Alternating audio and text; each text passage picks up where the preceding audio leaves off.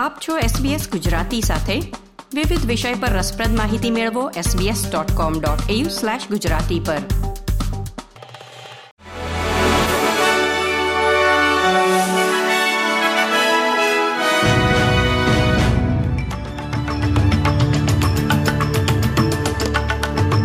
નમસ્કાર. છવ્વીસમી જાન્યુઆરી બે હજાર ચોવીસના મુખ્ય સમાચાર આપ સાંભળી રહ્યા છો વત્સલ પટેલ પાસેથી એસબીએસ ગુજરાતી પર. ઓસ્ટ્રેલિયા ડે નિમિત્તે દેશભરમાં હજારો લોકો જાહેર સમારંભ માટે એકઠા થયા છે. સિડનીના બોન્ડાઈ બીચ પર dawn reflection and smoking ceremony માટે મોટી સંખ્યામાં લોકો ભેગા થયા હતા જ્યારે મેલબર્નમાં ઇન્વાન્સન ડે ડોન સર્વિસમાં લોકોએ હાજરી આપી હતી.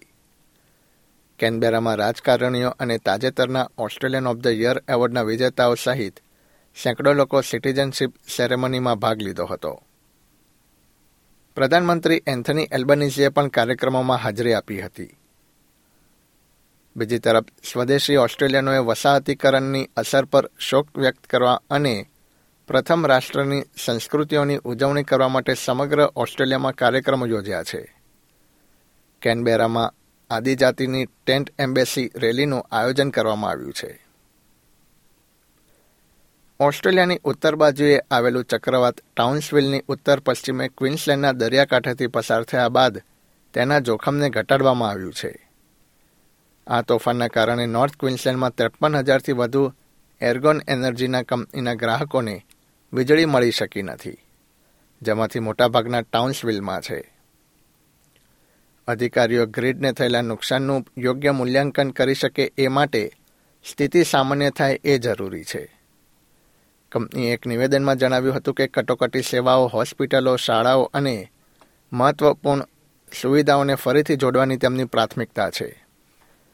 દેશના દક્ષિણ તરફના વિસ્તારોમાં સપ્તાહના અંતે વાતાવરણ ઠંડુ થાય તે અગાઉ ઓસ્ટ્રેલિયાના પૂર્વીય ભાગોમાં હીટવેવની સ્થિતિ ચાલુ રહે તેવી અપેક્ષા છે.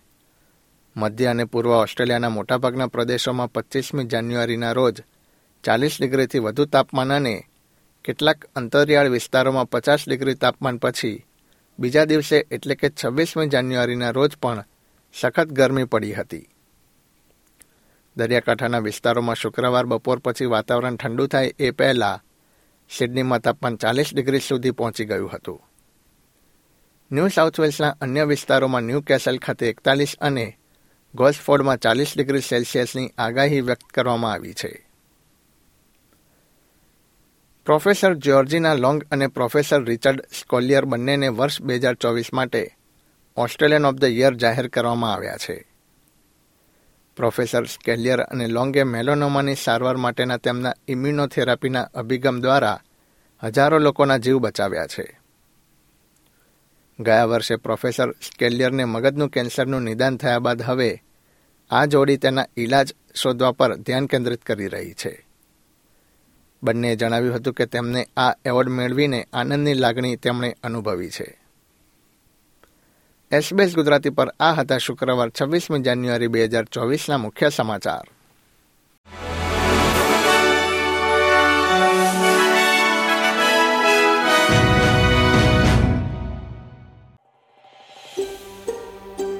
પ્રકારની વધુ માહિતી મેળવવા માંગો છો?